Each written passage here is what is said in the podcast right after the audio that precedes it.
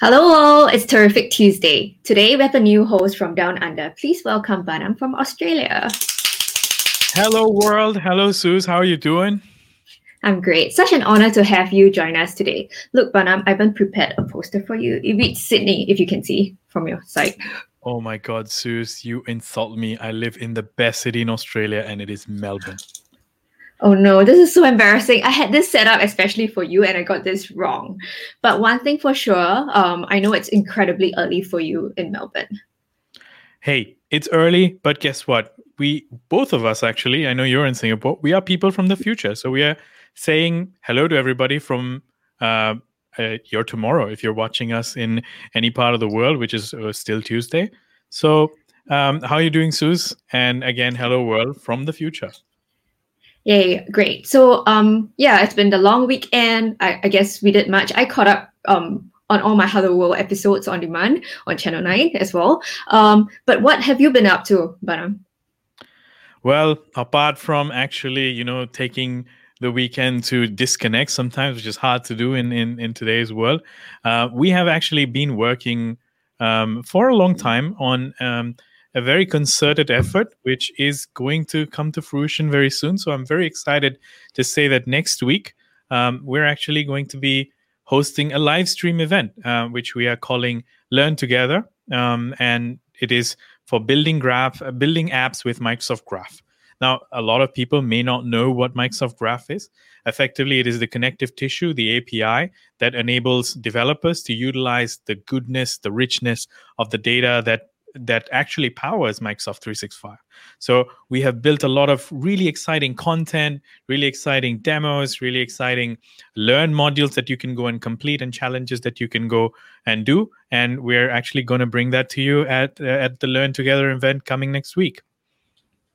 Mm, this is actually very apt. So most of us heard about how Microsoft has helped um, over 30 million people in 249 countries and territories um, skill up, gain access to digital skills, of which 6 million um, actually from Asia Pacific. So this exceeded our goal of like 25 million worldwide last last June. So we'll continue to do so through LinkedIn Learning, Microsoft Learn, and low cost certifications. And what you shared about Learn Together um, earlier, Banam, is definitely one of these. So today we bring back OSS Spotlight with Aaron Wislang on the topic of Postgres and open source project. Um, I hear that he has a guest, so I'm pretty excited to find out who that is. We also have this week on Channel 9 with charming Christina Warren, um, an audience challenge with Jeremiah and his exciting stories. And also, Banam, you'll be sharing more about Microsoft Graph along with Bob. Yeah, I'm really excited about that as well. Um, and and before we forget, everybody who's watching, I know mm-hmm. it's my first time, and I don't want to forget this, and I definitely do not want you to forget this. Please, uh, you know, we hope that uh, you um, you know, are able to give us your feedback about the show and and about Microsoft in general, and like, share, and subscribe. So back to you, Sus. That's right. Um, let's quickly kick off with amazing Aaron joining us with OSS Spotlight.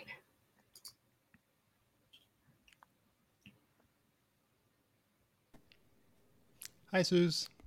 Hey, Aaron. I see that. Um, I heard, or rather, I heard that we'll have a special guest today. Yes, today we'll be talking to Marco Slot, who is an engineer on the Postgres team at Microsoft. Marco, it's wonderful to have you with us today. Can you tell us a little bit about yourself and your team?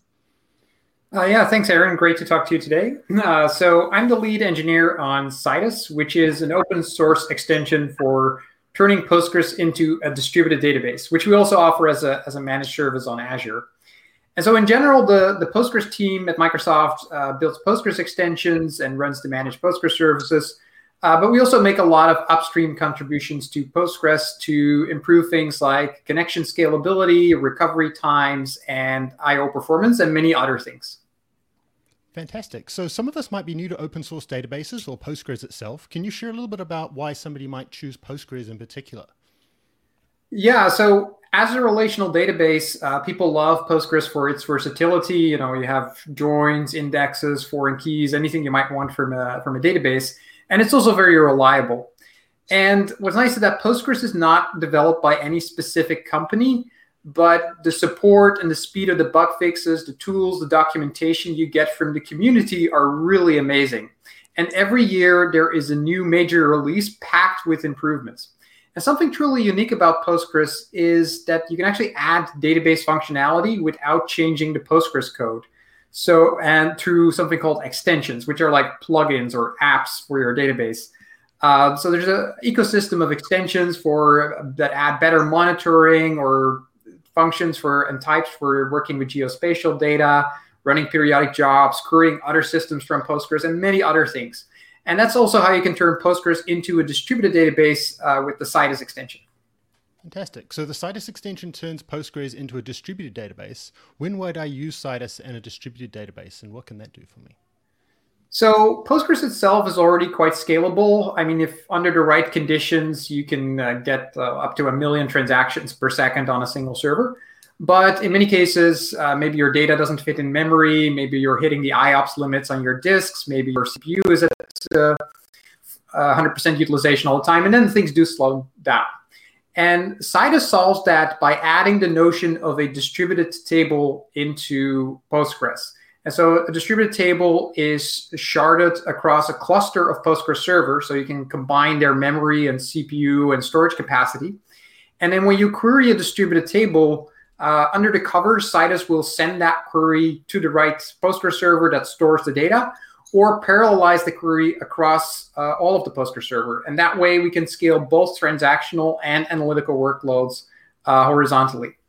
And so Citus is especially useful for IoT and time series dashboards. Uh, for example, at Microsoft, the Windows team has a very large Citus cluster, which is used for to power a dashboard uh, that collects all the Windows telemetry data.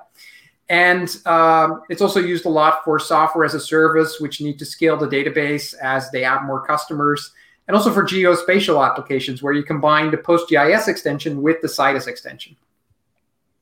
Right. And Marco, you have added some exciting new features on Citus 10. So how can I learn more about these and um, try Citus?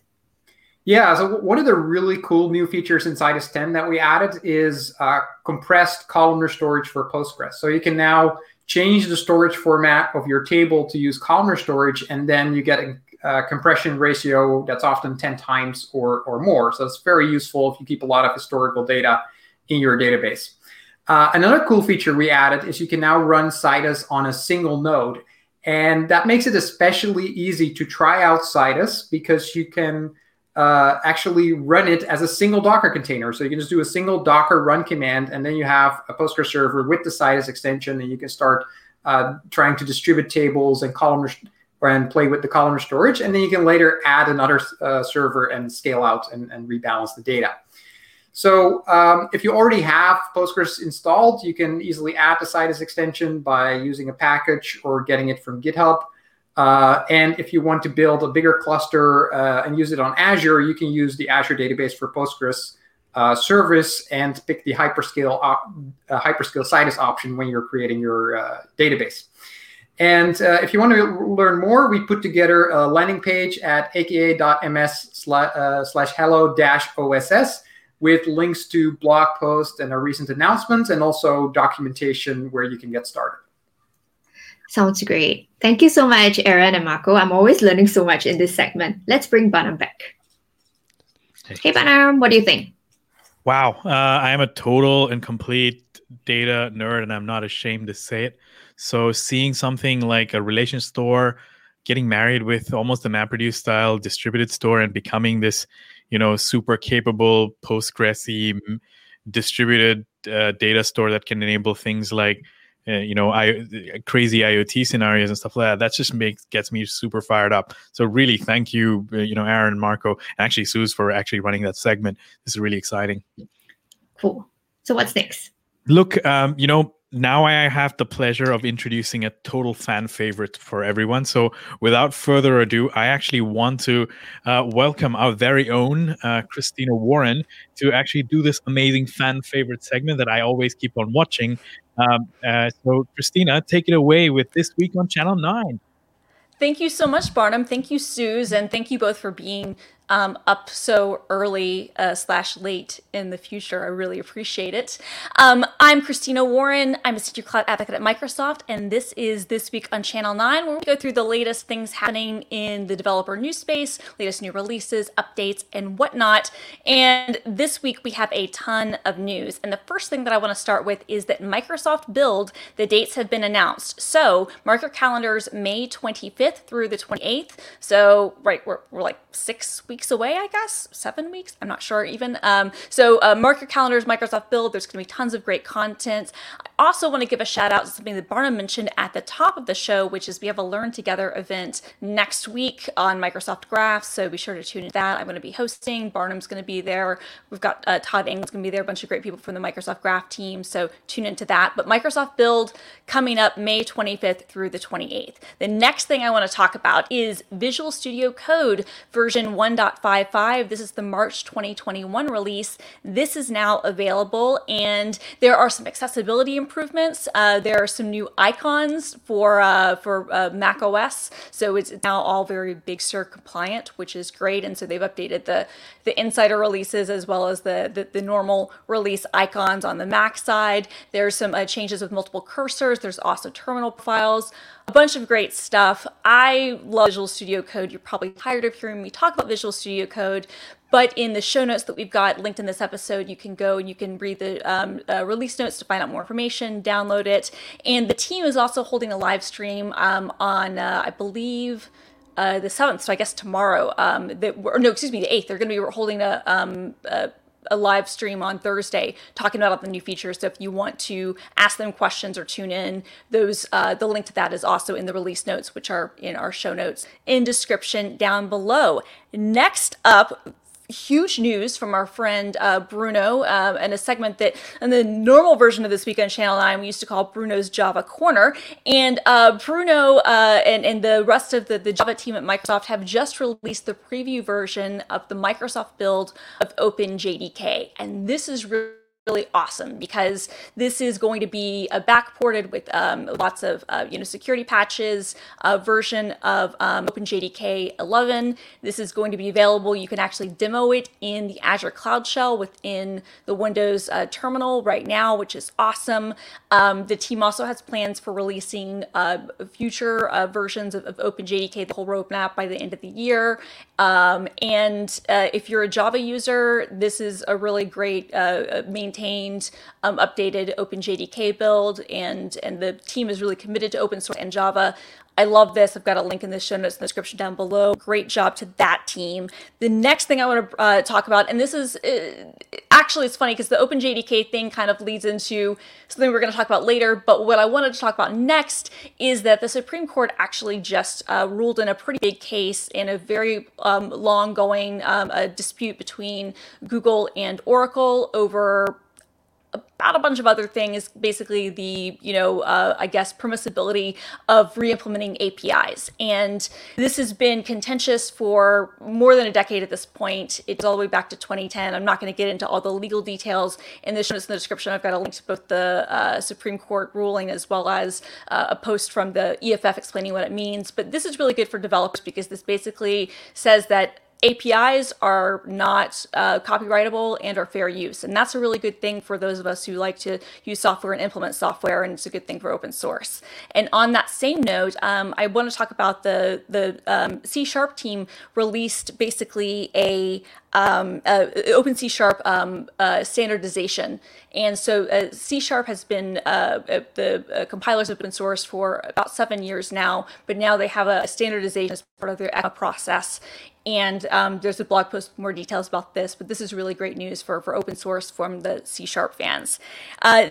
Next thing I want to just mention real quick is that Django 3.2 was released. So if you are a Python person and you are into Django, this is one of their long-term service releases. So congrats to the Django team. And now it is time for my pick of the week. And this actually happened kind of coincided with April Fool's Day, but it was so good I had to share this. This was a great story from some anonymous former Microsofter. Uh, basically in 1996, uh, Microsoft employees managed to pull off what I think is the greatest April Fool's prank ever, where they put out fake software boxes that said Microsoft Coffee that were designed to look like the Microsoft box at the time in retail stores, and people picked it up thinking that it was a real thing. Then the lawyers and some of the PR people got involved and said, actually, no, we're working on something that might kind of be similar to this. And so this this was funny, but but this was bad. So it's it's the story has never been told before. There's a great blog post on Medium as well as a video of a news clip that uh, shares uh, this prank. It's really funny. I loved it. I think it's one of the greatest things that I've seen, you know, people do. And I and it was in an era before the brands ruined April Fools. So great stuff. All right, well that does it for me. Back to you, Barnum and Suze. Well, thanks, Christina. That almost makes me really, really crave some Javanese coffee at 3:45 a.m. in the morning over here. Uh, but uh, back to you, Suze. Yeah, it's always a pleasure having Christina. She shares so much in such a short five minutes, and there's so much to look forward to um, in the coming weeks. But coming up, we do have our judicious Jeremiah Dooley with the audience challenge. Hey, Suze, how are you? Hi, welcome back. I'm great. So last week we heard about the story of Tay. So what exciting stories do you have this week? We did. Well, exciting is going to be, I guess, in the eye of the beholder this week. So the technology that we're going to focus on is uh, disaster recovery and backups and all the things that go into that. And I just want to start off uh, making it clear that backups are it's just a terrible place to be from a tech perspective. I've known people who do nothing but worry about backups and disaster recovery, and more so than just about any other job in enterprise tech, especially, I really feel for them. Imagine this imagine having a job with huge regulatory implications. Governments, businesses, legal. Imagine managing a process that has to happen perfectly every day within a fixed time window that has to be coordinated across both workload types and timeframes that can range from hours to years. And if everything works exactly the way it's supposed to, no one notices. Nobody cares. Now, imagine if the other part of your job is to be able to find a single file out of the billions of files that you've backed up on demand 24 hours a day from any one of those servers or workloads from any point across those hours or years and retrieve it successfully as fast as possible. Again, if everything works, no one notices.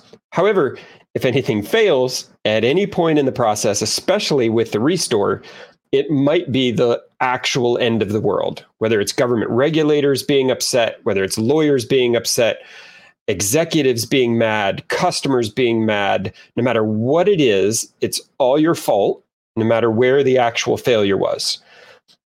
Now, imagine taking that and being a service provider who offers backups as a paid service for customers. Now you have all of the exposure, and everybody resents the fact that they're having to pay you for it. As workloads have modernized, disaster recovery looks a lot different than it did 10 years ago.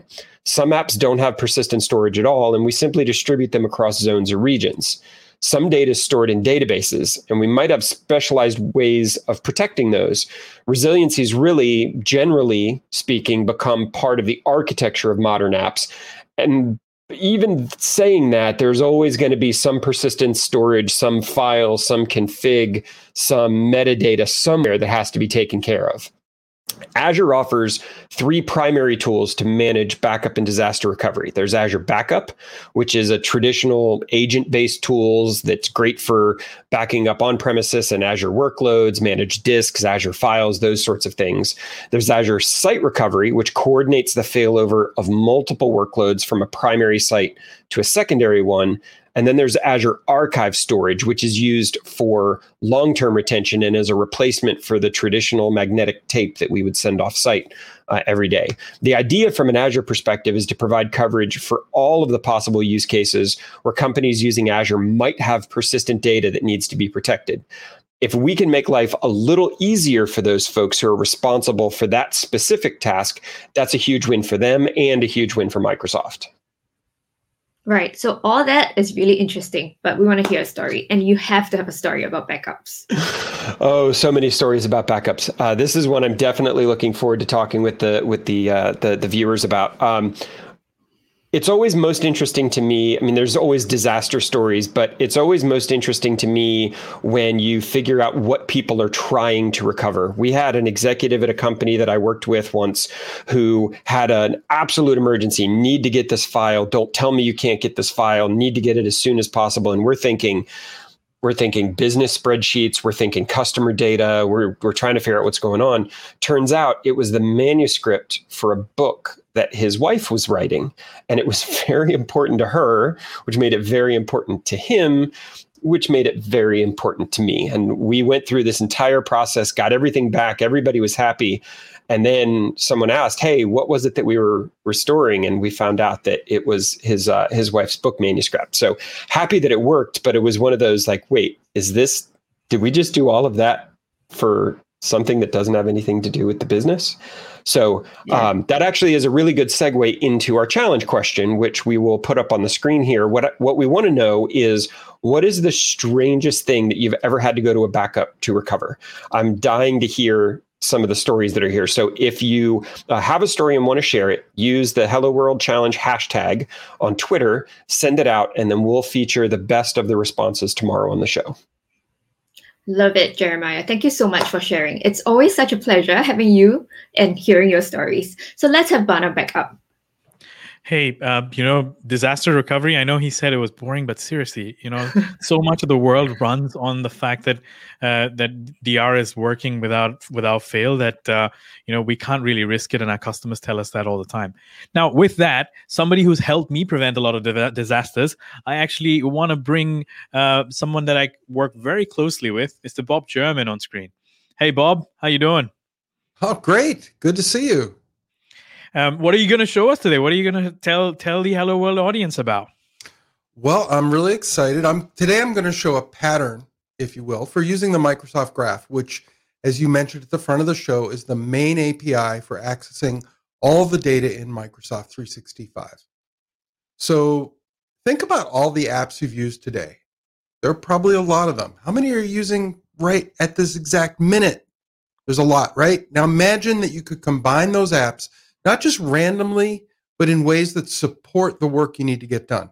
And that's my idea for this demo today. And it's a pattern I've seen over and over from our customers and partners. So, for instance, consider the common occurrence of planning a customer visit. So, where would you start? Right? You'd probably start in your calendar looking to see what visits you have coming up and what's going on, right?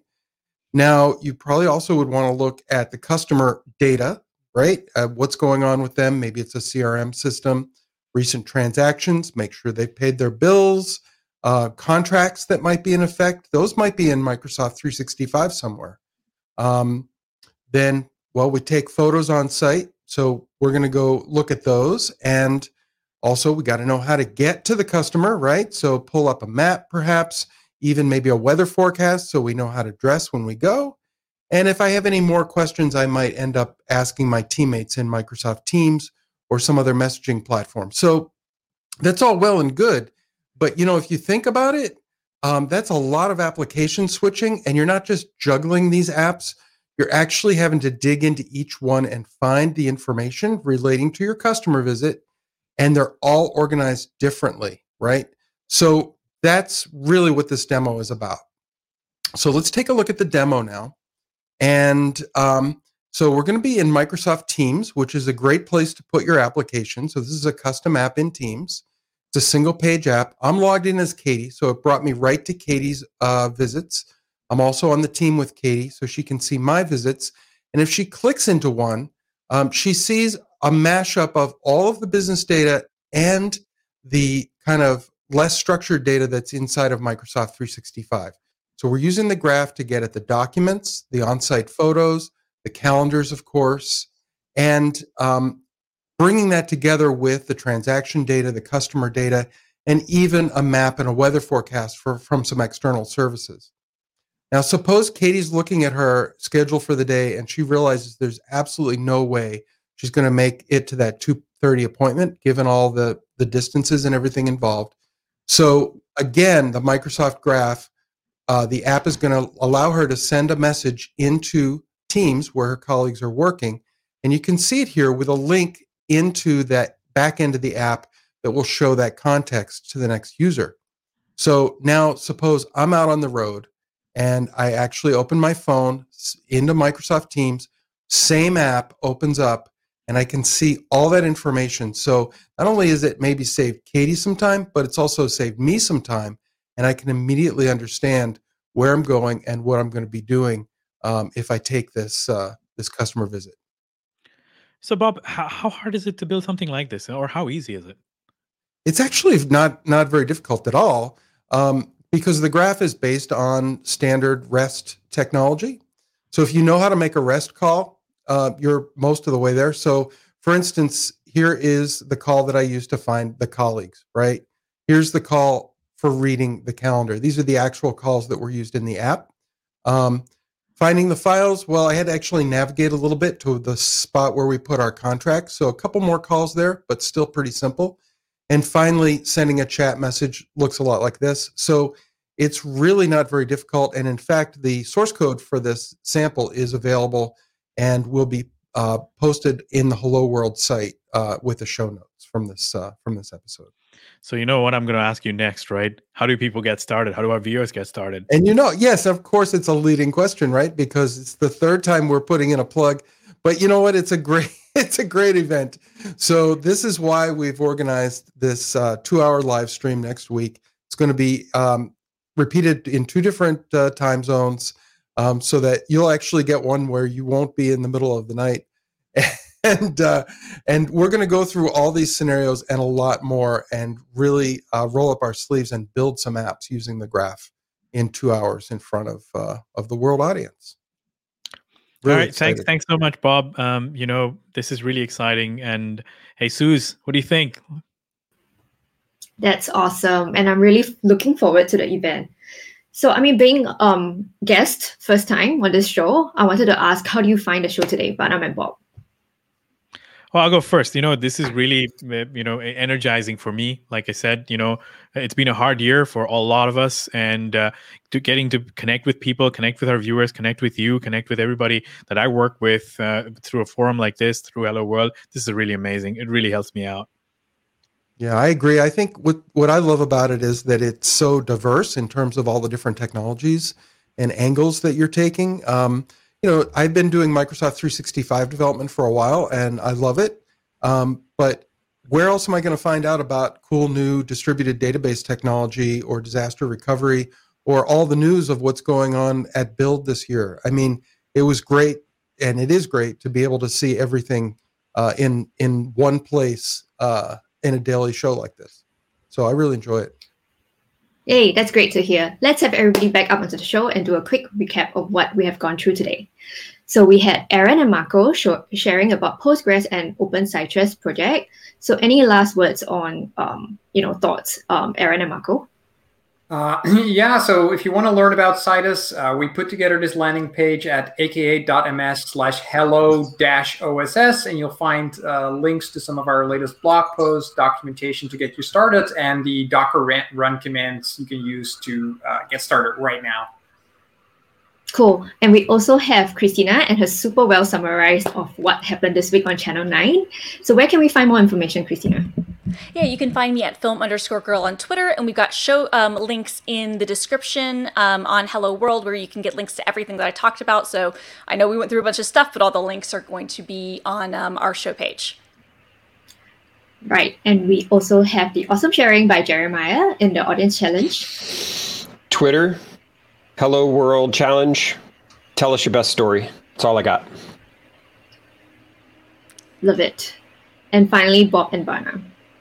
Yeah, you know, you, two links. Go to aka.ms slash hello world for everything that is on the show, and also for our event, aka.ms slash learn together dash graph. Cool. Um, yep, and be sure to join Amy and Dean tomorrow on the same time on Hello World with the Audience Challenge um, review. They'll be sharing on Humans of Microsoft more tips and tricks. So stay on even after we sign off because we have next up on Learn TV deploying Orleans app to Kubernetes with Cecil Phillip and Reuben Bond. So okay, see you everybody. See you next week. Bye.